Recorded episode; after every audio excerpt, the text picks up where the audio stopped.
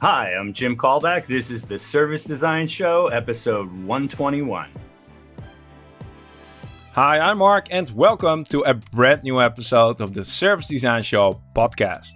On this show, we explore what's beneath the surface of service design. What are the hidden things that make a huge difference between success and failure, all to help you make great services happen that have a positive impact on people and business. The guest in this episode is Jim Kalbach. You might know Jim as the author of the successful book called Mapping Experiences and the book called Jobs to Be Done Playbook, which just came out.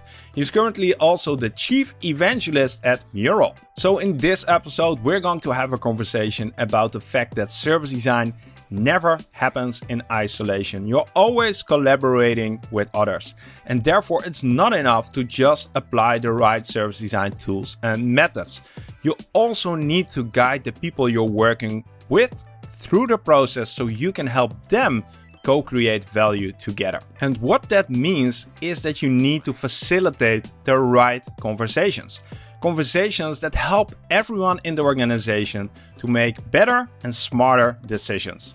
Jim is going to share some of his best practices on how to do that and some things you definitely should avoid. A conversation which I know a lot of service designers struggle with is to get the value of their work across whether you're working as an in house service designer with an agency or as a freelancer. This can lead to a lot of frustration because you know that you can add value, but if you can't convince the people who are holding the budgets, you won't get a chance to actually show that. So, wouldn't it be awesome if you could increase your self confidence by getting your message across clearly? That you could work on bigger and more interesting challenges where you have the authority to influence important business decisions and that you could have better conversations with clients, managers, and CEOs who respect and appreciate your contribution? Well, that's exactly what I want to help you with in the Selling Service Design with Confidence program. It's a six week program where you're going to learn why selling service design seems so hard and, most importantly, how you can fix that. You're going to learn a very practical framework that helps you to close the gap between business and design once and for all. There are four types of people who can benefit the most from this program in house service designers who are pioneering and spreading the gospel, who need to get stakeholders aligned. Also, I see people who work in an agency and need to set up a new practice, for instance integrating it in the existing offering, and finding new clients at the same time. Or maybe you're a freelancer who wants to better serve your clients and become a more strategic partner than just being an order taker. Or maybe you're transitioning into service design from an adjacent field and want to learn how to have the right conversations. If that's the case, this program could just be the thing you're looking for. The next group in the program starts on April 5th. And there is a max of 16 people in the group so that we can actually have meaningful conversations. To increase your chance of getting accepted, make sure to send in your application as soon as possible. The applications are reviewed in the order that I receive them, and once we reach the max number of participants, you won't be able to join this round anymore. So, if you feel like you could make more impact if you just could sell service design better and you want to do something about it, go to servicedesignshow.com slash selling and learn more about the program. The link is also in the show notes and don't forget the next group is starting on April 5th. So check out the application process on servicedesignshow.com slash selling and send in your application as soon as possible. So now it's time to sit back, relax, and enjoy the conversation with Jim Kalbach. Let the show begin. Welcome to the show, Jim. Hey, Mark. Thanks for having me. Awesome to have you on. Uh, looking forward to the conversation. Uh, a lot of people will know your name, will have maybe read uh, some of your books, maybe have seen your LinkedIn profile. But for the people who haven't done that yet, could you give a brief intro about who is Jim? Yeah, sure. Uh, Jim Kalbach. Uh, I'm the chief evangelist at Mural, uh, one of the leading online whiteboards. I've been with the company for six years. And prior to that, I have a background in design, design strategy in various companies and settings. Uh, and through that work, um, I have uh, three books that I've authored first uh, designing web navigation in 2007. That kind of reflects my background in information architecture. Then looking into more strategic aspects of design, uh, mapping experiences came out in 2016, uh, which I have a second edition out right now too, Mark. Um, and then also in in 2020, uh, the Jobs to Be Done playbook came out. So I'm a I'm an author as well. Yeah, and uh, the second edition of Mapping Experiences is that the latest uh, book, or was it, or is the Jobs to Be Done the latest one? Now that's a that's a good question. Mm. In terms of pu- publisher release yeah. dates, yeah, uh, Mapping Experiences is more current okay. than the Jobs to Be Done playbook but I actually updated the text before I finished the jobs to be done yeah. one, so they kind of overlapped that. Got it. I was doing a lot of writing, let's put it that way, in 2019 and 20. I can imagine last year was a good year for writing as well. Uh, uh, a lot of spare time. Yeah, we have exactly. a, we have a, a, rapid fire question round with uh, five questions that you haven't prepared for, and I need to uh, pick them up over here. Um, the goal is to answer these questions as quickly as you can. Don't overthink them. So uh, you haven't prepared for this, which is always fun. Question number one is: What's always in your fridge? What's uh, beer? beer. Yeah. Which book are you reading right now? I'm reading a book called The Statue in Stone. It's about jobs to be done philosophy. Oh wow. Okay. What superpower would you like to have? Uh, flying again, uh, what did you want to become when you were a kid? When I was a kid, a scientist or like a researcher in a lab. Hmm. And final question: What is your first memory of service design? My first memory of service design. That's a really good question. It might have been uh, like Arne van Oosterom. Uh, I think he gave a talk somewhere that I mm. saw. So. Mm. 10, 10 or 15 years ago, something like that. Yeah, Arne Arne has been on the show, I think uh, episode three or four or something like that. Yeah. Way in the Wayback Machine. Yeah. Uh, right. Good. Yeah. It, it might have been a service blueprint too. I think I came across the Mary Jo Bitner service blueprint also a while back too. Mm. Yeah. Mm. Good, good to know that uh, Arne was influencing and spreading the community as early as that. Um, so, uh, Jim, we're going to talk about um, things that make design work in organizations. And uh, we're going to sort of try to unravel why, even though you might have good design, whatever that is, it's still not getting absorbed, adopted by the rest of the organization, right? That's sort of the red thread throughout yeah. the next 45 minutes. Yeah. Yeah. I mean, um, obviously, obviously, design skills matter, right? You got to know your craft. Sure. Right. And, you know, all the work that Arne and you do to forward the craft, right? Better service blueprints, better, better service design, just better design in general. That all matters. So we don't want to say that doesn't matter, but there's other parts of the equation to get to something that's delivered, particularly in a commercial context, to actually get that design delivered. Right. And I think that's what we want to focus on. Yeah. I think there's a lot of has been written about the craft of service design, uh, yeah. and now we want to sort of see what maybe what what are the things that en- enable yeah. the craft and let their let us maximize their I don't know the things we get out of the craft.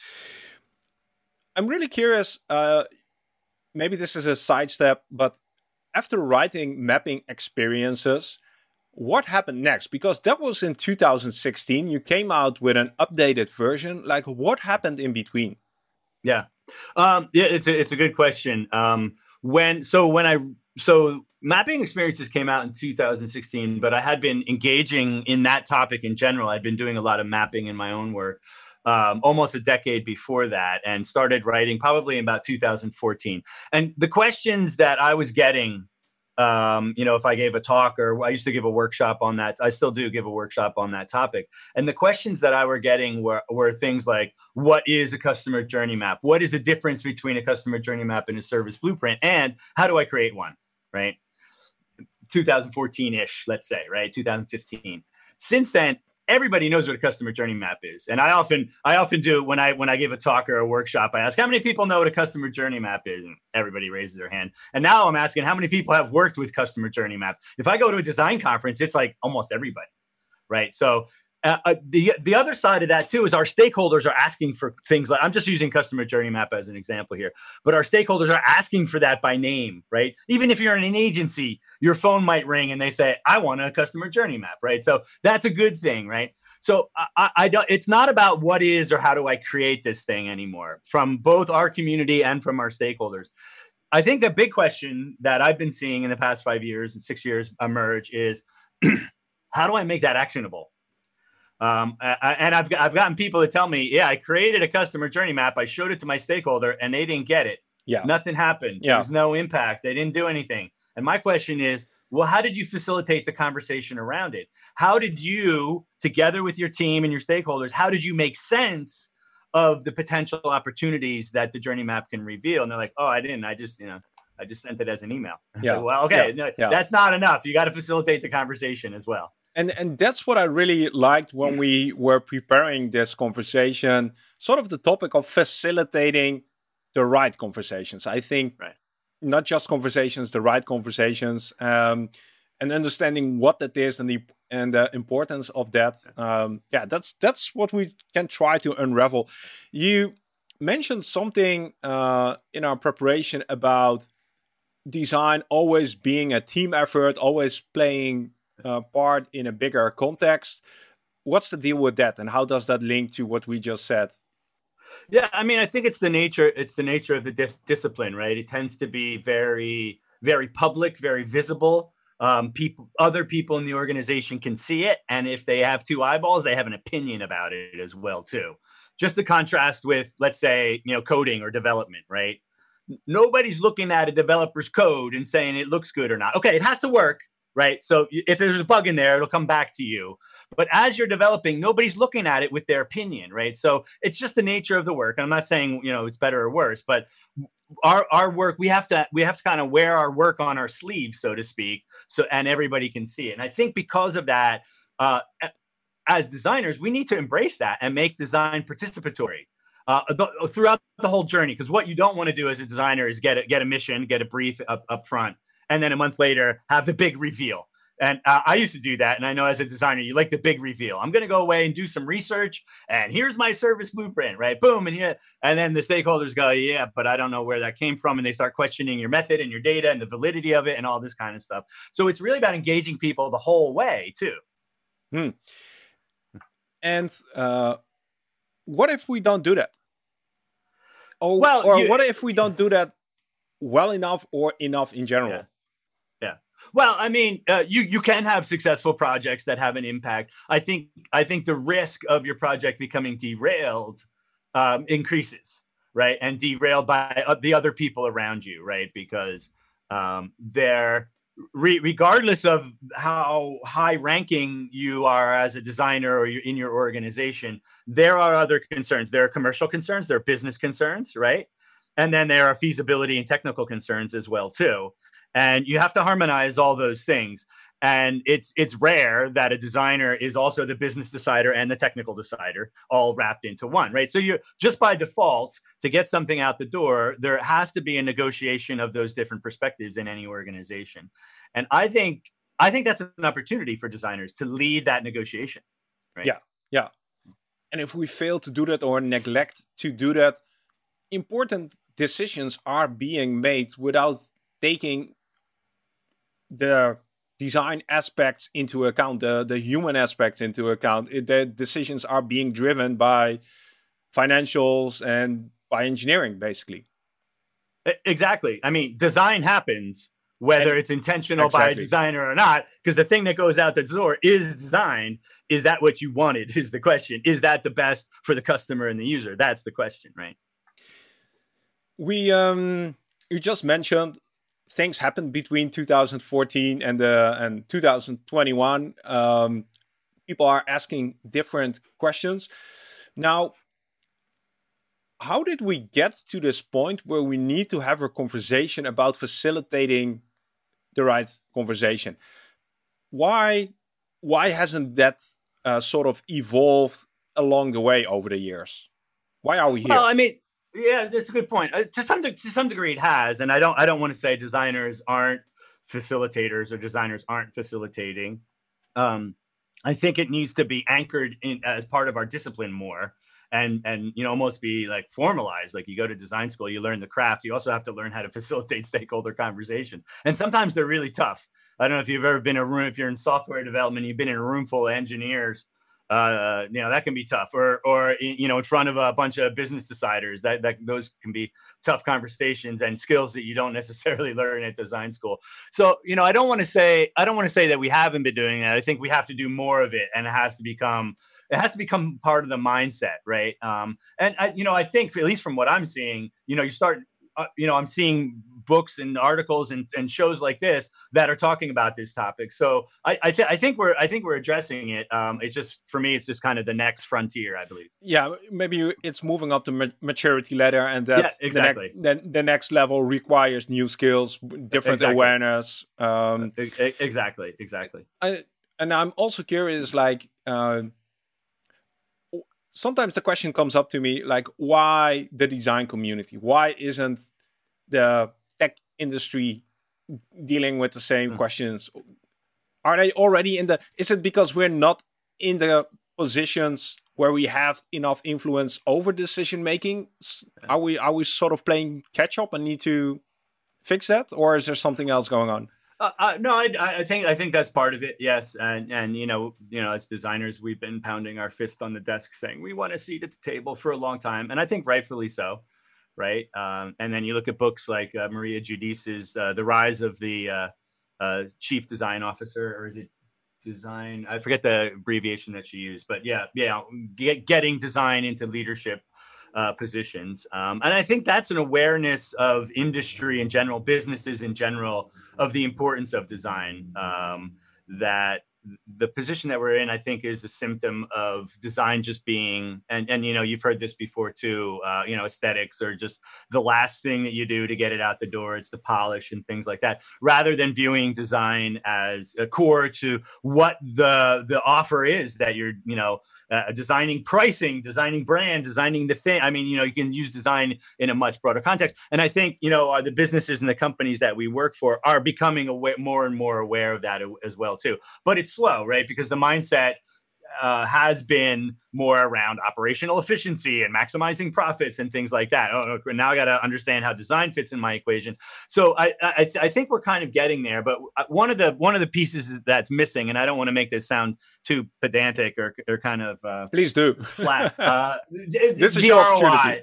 It, it's the ROI, right? It's the ROI. And if we compare to our friends over in the marketing department, right? Marketing has been really good about showing their value right? Marketers can say, if you put $1 into my campaign, I'm going to give you $2 out the other side, right?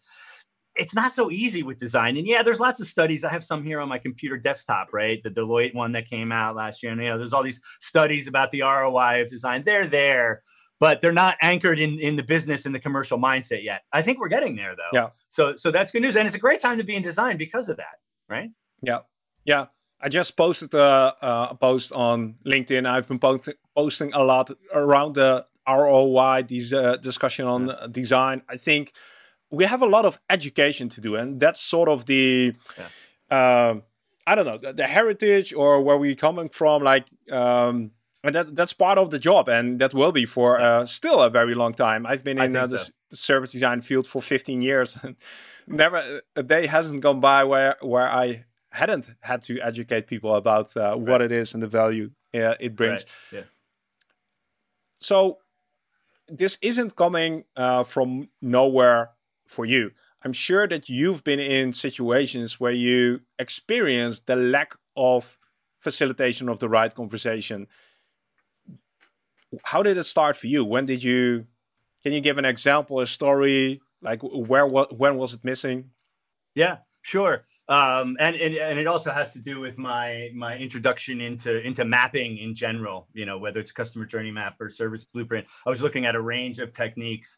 Um, this is about uh, let's say was it 2021, maybe closer to 15 years ago when I was working for a company called LexisNexis, and uh, they they produce solutions for for legal professionals um, usually around finding information and things like that. But we were talking a lot about workflow back then. We want to fit into our customers workflow. Um, and I started to pick up on this idea of workflow mapping.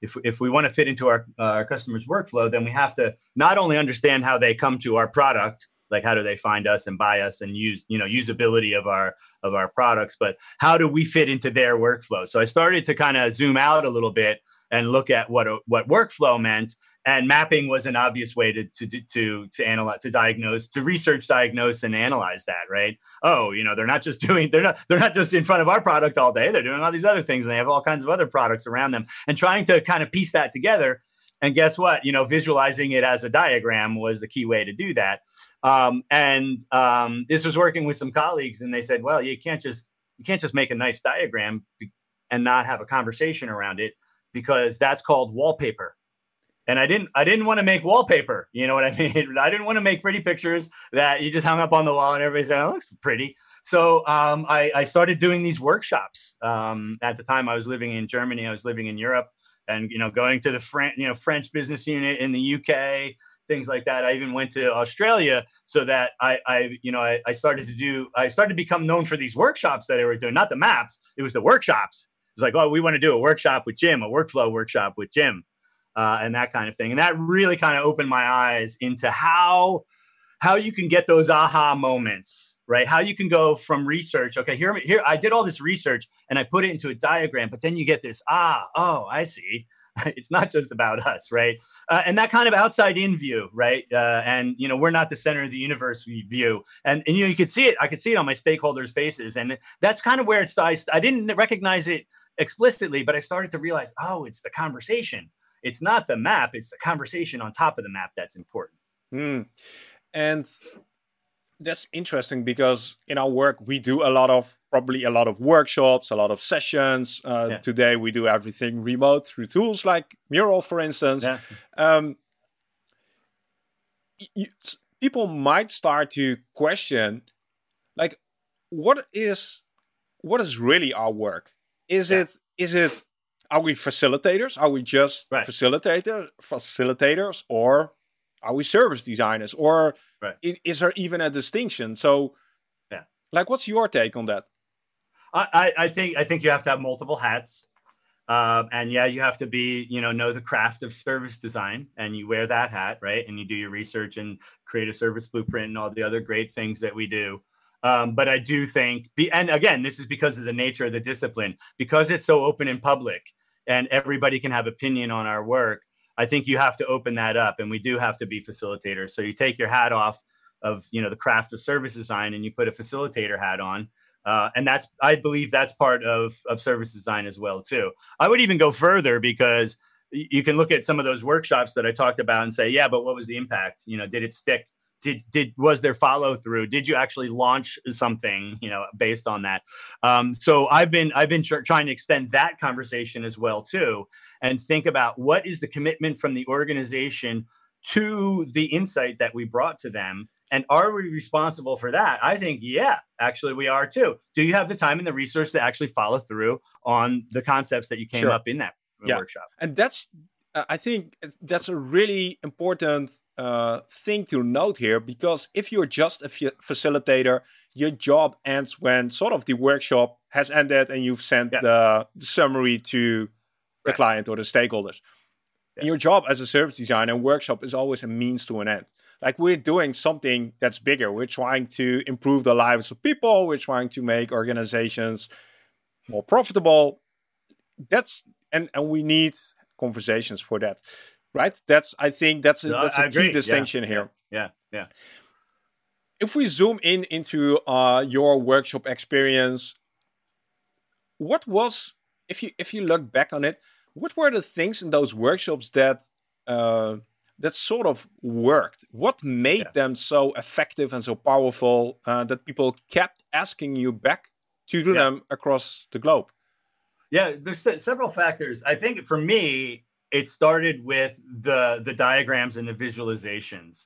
Uh, and you know, obviously, I write about this in the book that those are compelling artifacts, right? You could go out and do a ton of research. You could, you know, interview 20, 30 people. You could do a month worth of research, and summarizing it in a very compact diagram becomes compelling. Then, right?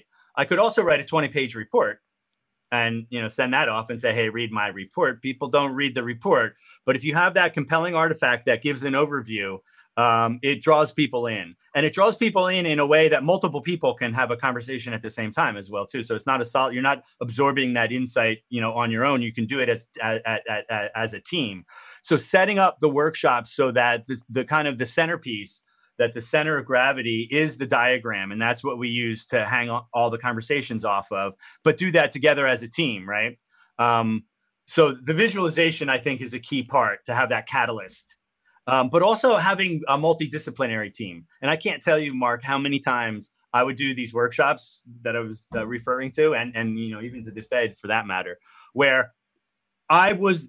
It was the first time that two people uh, on the same team were in the room together like the marketing team and the engineering team It'd be like, let's do introductions. Like, oh, I've never met the head of engineering before, you know, and then marketing person, right? So then, so and this is also an opportunity for design as well too, because as a designer, I was now bringing perspectives across the organization together as well too, with the diagram being that catalyst for that conversation.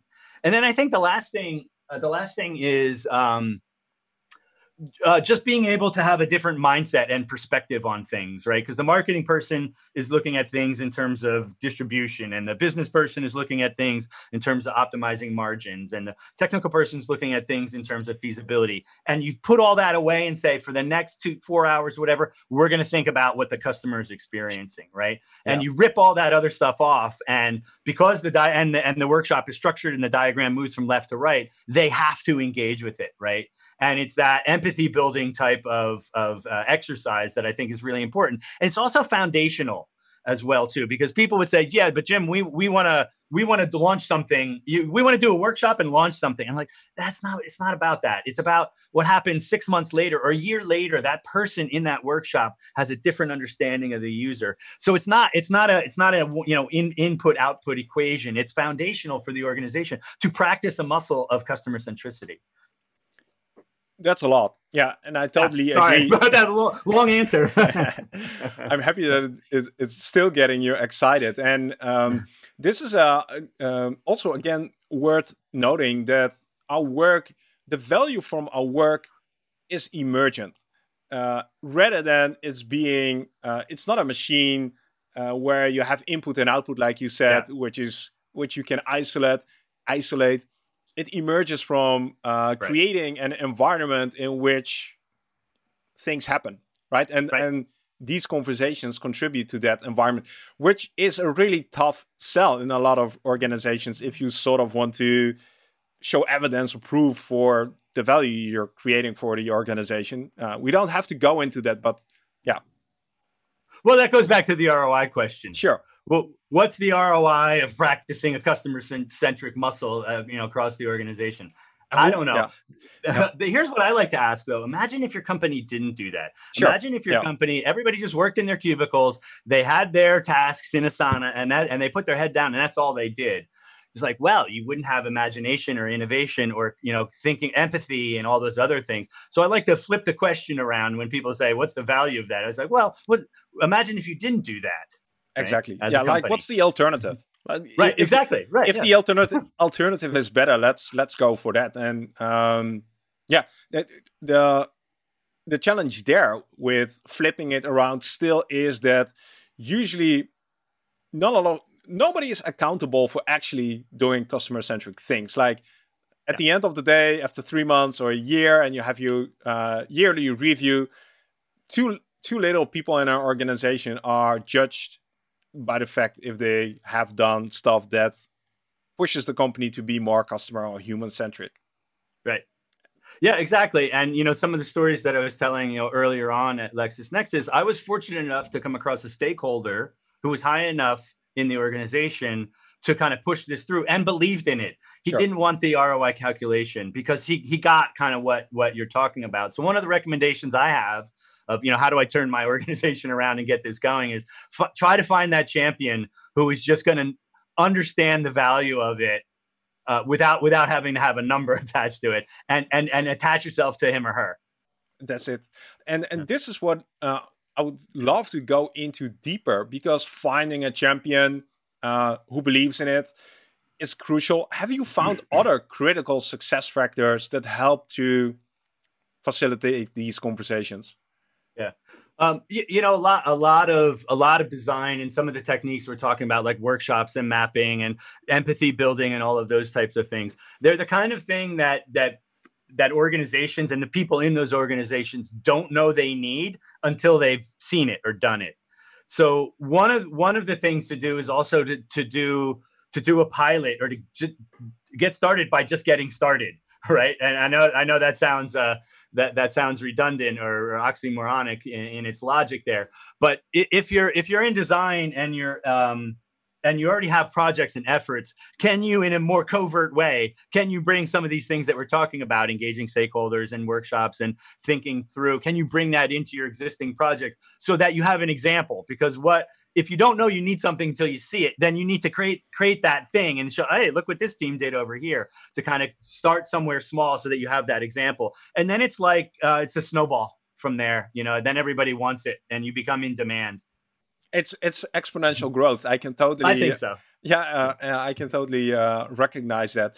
And um, I, I was having conversations uh, with some in-house service designers, and the word experiment or experimentation has uh, uh, arose a lot. Like, don't say you're going to do something new or you that, that you want to introduce a new methodology. Say that you're going to do an experiment. Let's let's right. try this new thing yeah. and then that's usually enough to right.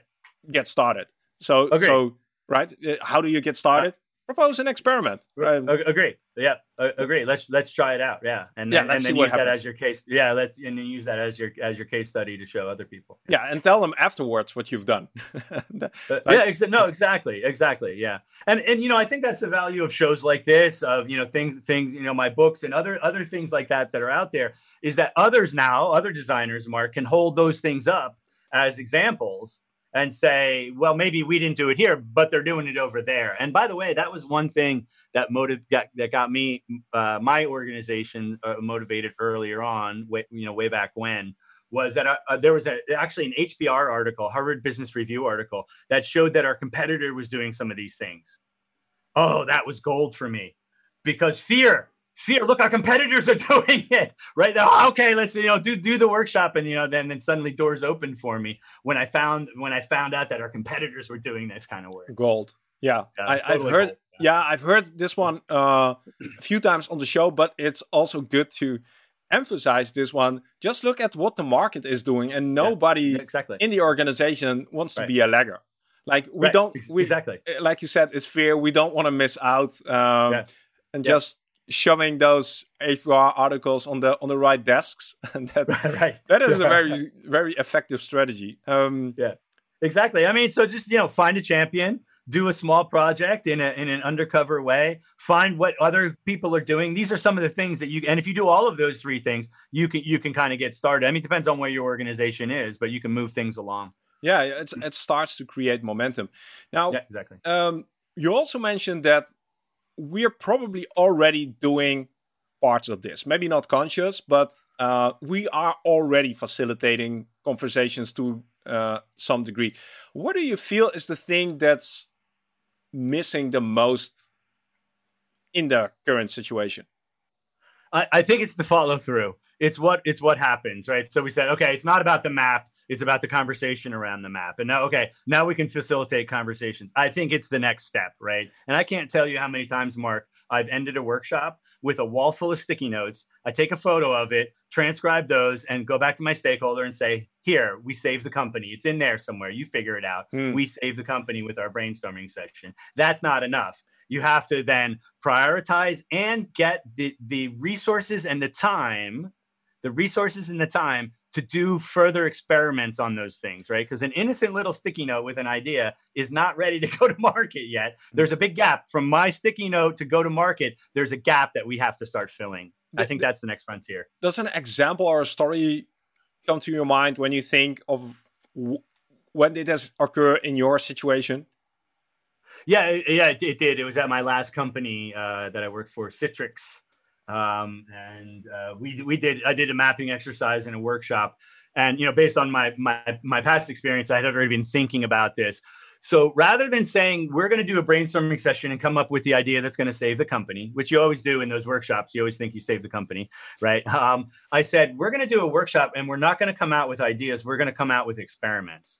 So I actually set the expectation that there's no development that's going to happen. You're not going to go from sticky note to development. We're going to go sticky note to experiment. And I actually invited a project manager to the workshop. It was like a multi, it was like a little design sprint type thing, right? And I had a project manager there in the workshop for the whole time whose sole purpose it was to capture everything as experiments so that at the end of the workshop, we didn't have a wall full of sticky notes. We had a project plan for experimentation at the end of the workshop. Classic. Uh, super good strategy. I remember that I once uh, sold a project where we said we're going to provide you with five experiments, but I need to know yeah. upfront that you'll have the budget and the right. time to actually follow up on those experiments because right. they, they wanted a customer journey map and then uh, right. my question was what are you going to do with them and eventually they wanted to become i don't know they, they had business objectives and we said we're going to come up with experiments to help you achieve that business objective but i need to know that you'll be able to take the next step otherwise it doesn't make sense to actually engage in this project and it worked like just having that conversation yeah uh, agree agree made it happen. What's the follow through? Now I'm going to ask you, Mark. Is that part of design? So now, now we have to know the craft of design. We have to know facilitation, and now we have to know business experimentation. Is that part of design? Yes. Uh, uh if I, you, I, I think, uh, I think so. And the reason why I think so is because I uh, evaluate the impact of our work by tangible change in the outside world. So did did we actually does somebody experience something different after we're done with our work and it can take a long time before that's the case but uh, that's sort of the the measure stick that i use to see if we're making progress what do you think i agree wholly with you Hmm. I, I, I, couldn't agree more. Boring. I think that is that it's it's another. I'm sorry about that, but yeah, it's another hat that that designers have to wear. But if we want to have this impact, if we want to have a seat at the table, we have to be able to have those conversations as well yeah. too. What is your commitment? What is your follow through and the commitment to that follow through before I get started with my design research? And, and, but I get your question, and it's a valid question that I again have seen on uh, social media coming by. Like, we i think we as designers feel responsible of actually following through i think part of this is because uh, we're makers by nature and we want to put things into the world but sometimes it feels like we're the only ones that care if things actually follow through and that's a big weight yeah. to have on our shoulders What's your yeah. experience with that? Yeah, yeah it, it, that's the responsibility of design as a discipline, and I think that's that's where we need to start moving to, and that takes us then into questions around organizational design and who what is the decision making process in in an organization, right? Um, can, here's a here's a great question. It, can anybody in an organization stop a release or stop launching something because the design is off? And and you know the answer is usually no. That you know companies are willing to ship things with with a with a compromised design over uh, you know a good business model and great technology behind it, right? Uh, but is there somebody in the organization that can say, guys, we can't launch that, the design's not right, and push it back? And very often the answer is no. So we, we feed we feed our, our our our work into this machine, this decision making machine, where which we where there's nobody to, to, pull the brakes or to steer it anymore. And then you cross your fingers and you hope the thing that comes out in the market has to do with what you uh, what you designed uh, you know whatever year earlier sometimes right? It's a long time in advance sometimes. So that's the current status but how do we change that I think it's I think it's by continuing to to uh, to expand our our remit. At, you know, right, moving from craft to facilitation to business experimentation. Okay, now let's put our remit on. Uh, I don't know what the next circle is there, Mark. To be honest with you, but you know, lo- launch uh, launch health. You know, design health at launch or something like that, right? You know, and thinking about how we can move all the way into that direction as well, too. Yeah, yeah. Uh, maybe uh, it's about feeling ownership of making an impact on business and yeah. on people like Agreed. right and and i don't think maybe we have we the feeling of ownership uh, regarding our customers, but not so much the feeling about yeah. ownership of helping the company to be successful, or at, at least not explicit enough. Uh, agree, agree. And I think it's the feeling of ownership and being able to take ownership, even if you're not the decision maker, which is very hard to do.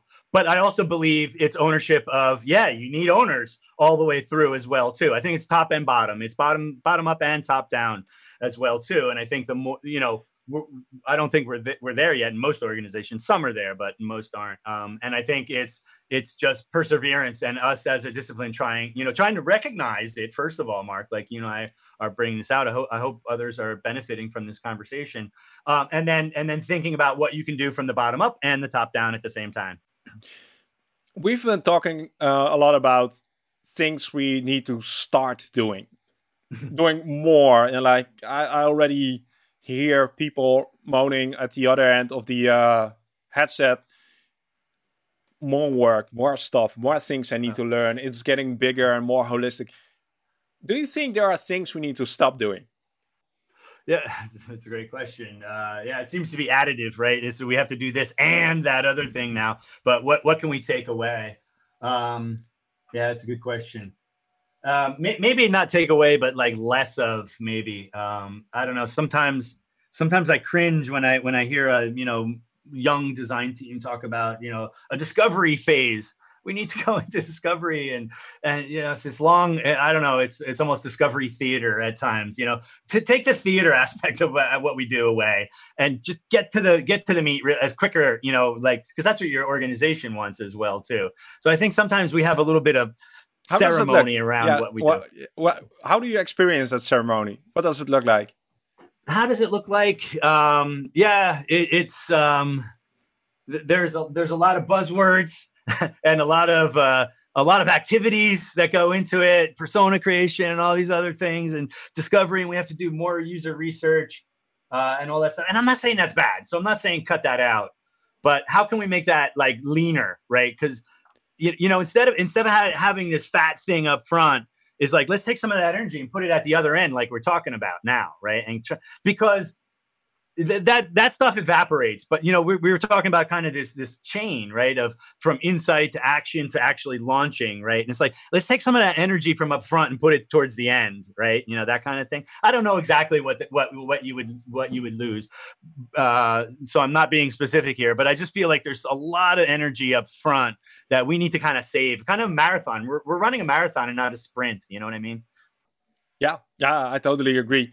Yeah, we, right. um, there was an episode, and I don't recall the name. I'm sure it will pop up in a second. Otherwise, I'll add it to the uh, show notes where we uh, were talking about leaner service design, and the concept where that was sort of proposed was um, do research by creating stuff. So yeah. make things that that people can test in. Uh, in the real world, whether it's yeah. your colleagues, whether it's customers, and then uh, get feedback from that and use that to drive momentum okay. rather than yeah going out doing a bunch of interviews that's again like you said that's that's valuable and important but it's harder to sell and you have to have more confidence buy-in recognition that you want to do that yeah, no, that, that that's a great point. And and and don't get me wrong, and everybody listening as well too. I just wrote a book on jobs to be done, which is as upfront as you can get about you know trying to find that unmet need. And i don't want to say that's not important but but as you were just saying you can find the unmet need but you don't it, there's also research that you need to do with a thing with a solution right as well too. And you can understand here's the thing you can understand the need when you when you have that thing in your hand as well too. So so get quicker to having that thing whatever that is right? In fact there's a there's a lesser known book out there by a friend of mine um, called Presump. Uh, I don't want to say. Um, wait, what the heck's the name? Yeah, Presumptive Design. I don't know if you know that book by no. Leo Frishberg. It's called Presumptive Design, where where it basically says start your design research with a thing. It doesn't matter what it is. Just go go into a go into a session or a workshop and pull a thing out and say our our service is like this. Why is our service like this thing? Right? And that's like a the, yeah, that, thing. Yeah. And you start doing research with it with an artifact, exactly. not with Yeah, you, you know, not with interviews. That there, kind there, of thing. there was a poster behind me for a long time which said "No prototype, no meeting," which uh, is a phrase stolen from again somebody who I can't recall at this moment. But that thing um, can be anything, like you said. You, yeah, you yeah. have something to talk about, and I think right, right, uh, yeah. uh, getting uh, closing um, that cycle between right. Uh, research, creation, right, being faster with that. Uh, uh, yeah, yeah, I, th- I, think that's the thing. Get to the thing, but you. The, here's the point, though. Your research doesn't stop. You're still researching. You're, you're just always doing researching. that research. Right. Yeah. You're always researching. Exactly. Right. So this maybe it's maybe it's instead of being waterfall, being more iterative. Right. Let's do all the research, find the unmet need, and then bet the farm on the unmet needs. No, let's get to something really quick yeah. and continue the yeah. researching. Yeah. So that's my beef with the double diamond. I have a, a video on that, uh, and I'll uh, very briefly touch upon this for the people who haven't seen that video. Like it misrepresents often what the design process is. It sort of yeah. shows like the research, ideation, I don't know, uh, prototyping, and then delivery right. or something like that. That's not what we do in, in right. reality. What we do in reality is within a day we do research, creation, and, and learning. Right. That that happens within a day, and that exactly what the double diamond. Or there is progress in the design pro, uh, process, but that progress is from going something which is very low fidelity and very uninformed to something which is high fidelity and more informed. That's that's the true progress in the design process. I agree. And you know what? One way that I've seen that manifest itself is with the figure eight, just in yeah. a loop like yeah. this, right? Yeah. Design, IBM, IBM design thinking has a figure eight. I have it in my in my jobs to be done book. It's a figure eight. Jeff Gothelf on the cover of his book has a figure eight. You're not going to be able to unsee this mark now. But figure eights are all over the it's place. Everywhere. It used to be three circles. It used to be three circles of a Venn diagram, right? And information architecture is at the center. Now it's everything's a figure eight. And I think I think why we're seeing all these figure eights out there is exactly what you what you said is that we're trying to get away from this linearity of a waterfall double diamond approach. And we're trying to talk this is for ourselves but also for our stakeholders. We're trying to show that no i'm a designer. I'm going to be doing this. This my day looks like a figure eight. Exactly. it doesn't look like exactly. and yeah. yeah and what you said your day looks like this. It's not your right. six months look like right. this. Well, your day and, and, your week and the month and the sure. project looks yeah. like this as sure. well too, right? Yeah, yeah. yeah. The, the, the, smallest atomic unit looks like this. And I know people will be commenting like, uh, yeah, the double diamond is about converging divergent. I agree with that. That's that's a very good purpose of the double diamond, but uh, yeah, adding design stages and phases in there is not smart. I'm curious, um, how would you know that you're on the right track? Like, what is the difference before and after facilitating the right conversations? Mm. How do you know? How do you know it's working? Yeah, that's that's a good question. I think I think you can you can answer that question in two ways. One is internal, and the other is external, right? And so, just focusing internal because we're kind of talking a little bit about the dynamics of your organization as well, too. Um, it's a it's a good question. I should probably come up with a nice list or a blog post on this. Uh, but I think I think there there are immediate cues that you get from from the session, just the the engagement and the leaning in that people do. Right? Are people leaning in uh, and and participating and, and engaging you in conversations, or are they like looking at their watch and folding their arms and leaning back? Uh, th- th- those are kind of metaphors there, but you. Uh, so Not I don't know the metaphors. concrete answer. Well, yeah, they're, they're, I mean, they're manifestations of it. But how do you know a group of people is with you and leaning into your concept, right, or not? It's it's a really good question. I think it's part of facilitation as well, too. Having that awareness: are, is the group with me? Right, you know, head nodding, all that kind of stuff. But are they really? Are they really internalizing it? Right. That that's a that's a deeper question, right? Um, and it's some of those things, you know, the head nodding, the leaning in, the people engaging, that kind of thing. But here's one of my biggest measures of success, right? When you hear your words, see your map or your persona in somebody else's presentation. And I've had that happen to me where a business stakeholder like almost took my slide deck from my workshop, made it his own and presented it to somebody higher up, right? Didn't give me credit for it. So I could have been offended, but I saw it as victory, right? When our stakeholders are using our words, we win. Awesome. Yeah. Yeah. Yeah. Totally agree. And uh, when you're, yeah, when they steal and remix the things you've said, yeah. when they, yeah, yeah yeah.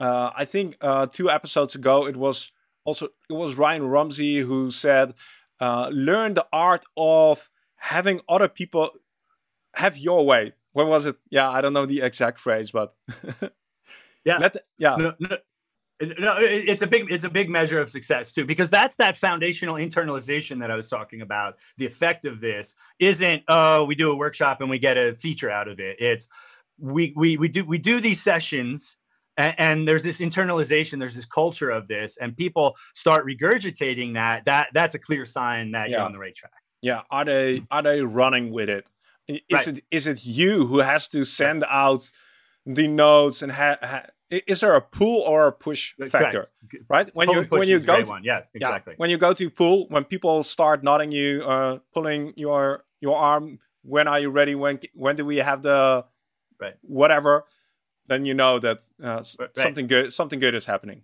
Agree, agree.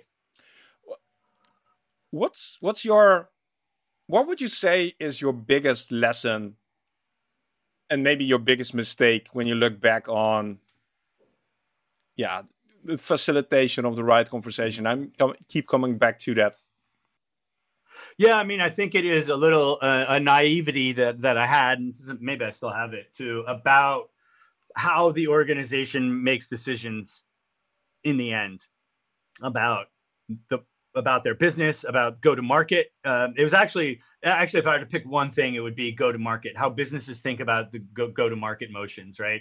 A lot of businesses think about go to market separate from R and D, right? And you have those terms in a in a balance sheet, right? You'll have what what was our spend on go to market? What was our spend on R and D, right? We're on the R and D side, Mark, by the way, right?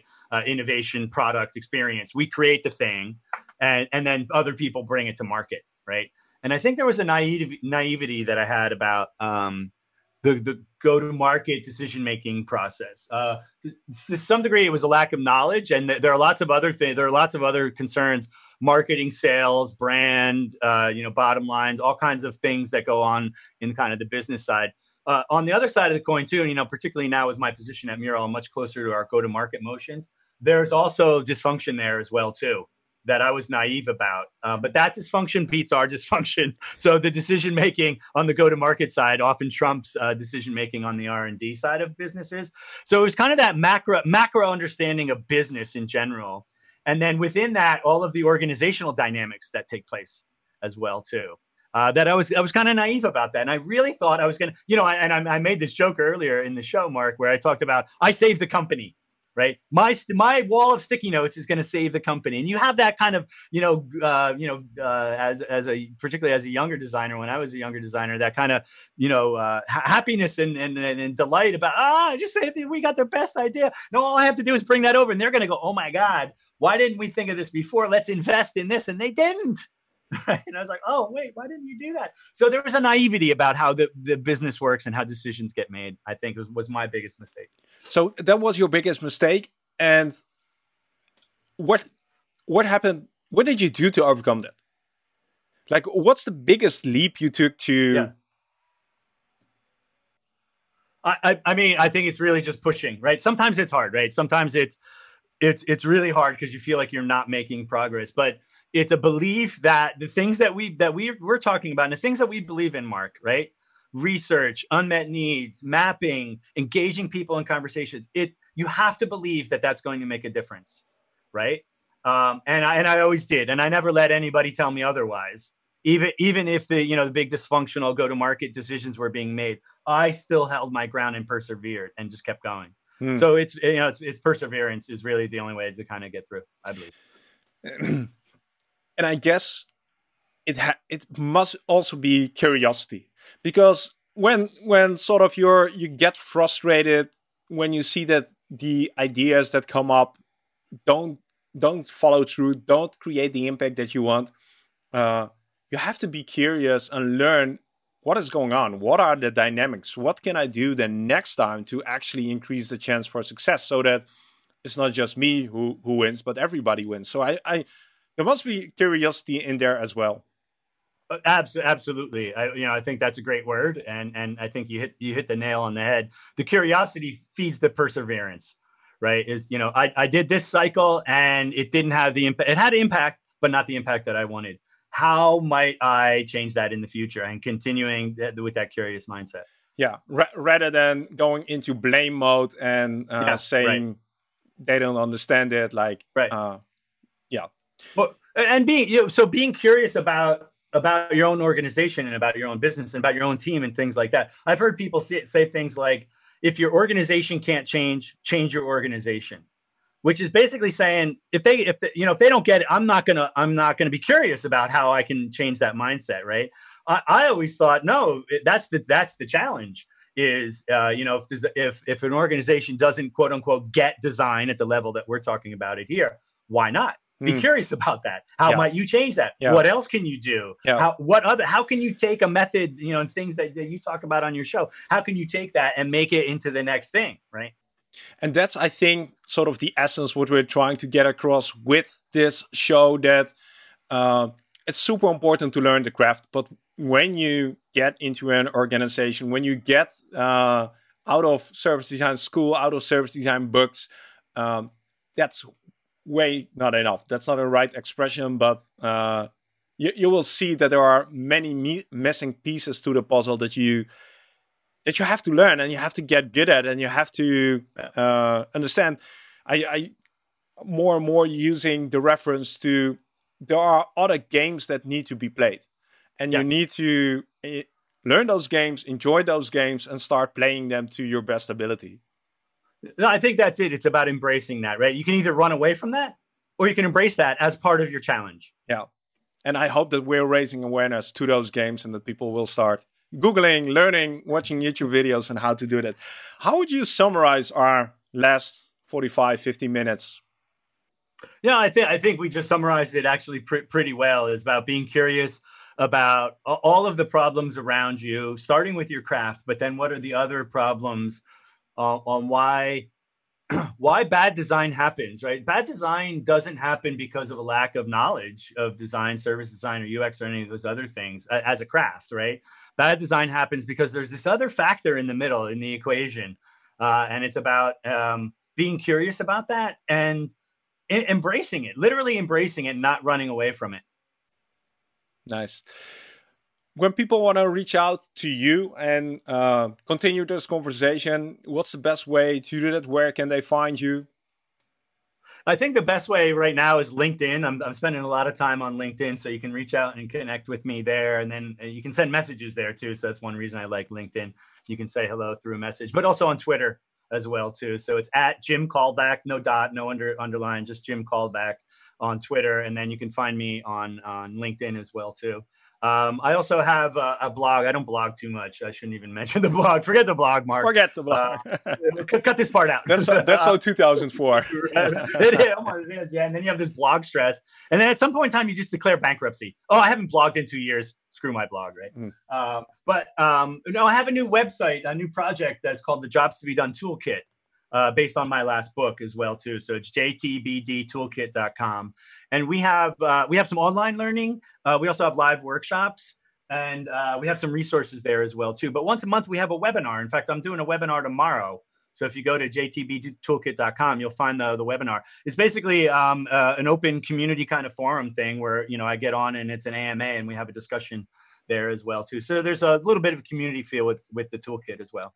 Cool. I'll make sure to include all the links in the show notes. The webinar you reference probably won't be tomorrow because we're recording at a different date than we are oh, publishing this video as as happens. Uh, uh, February fourth. Yeah. yeah, but, but, we do one every month, so so check it out. Check it out, um, and you can stop by and say hello on one of my webinars.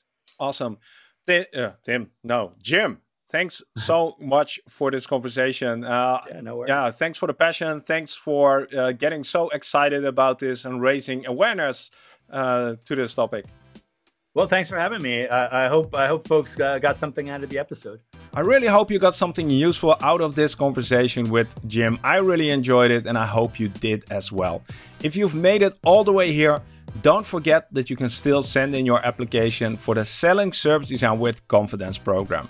It's a program specifically designed to help you increase your self confidence by getting the message about the value of service design across clearly. It's going to help you have better conversations with clients, managers, and CEOs who will respect and appreciate your contribution. And it's going to help you work on bigger, and more interesting challenges where you'll have the authority to influence important business decisions. So, if you feel like you aren't making the impact you potentially could right now and want to do something about it, check out servicedesignshow.com slash selling and learn more about how to apply to the program. I'll make sure to also include that link in the show notes. Thanks so much for listening to the Service Design Show. It's always an honor to spend this time with you. As always, keep making a positive impact, and I'll catch you in two weeks' time with a brand new episode. See you then.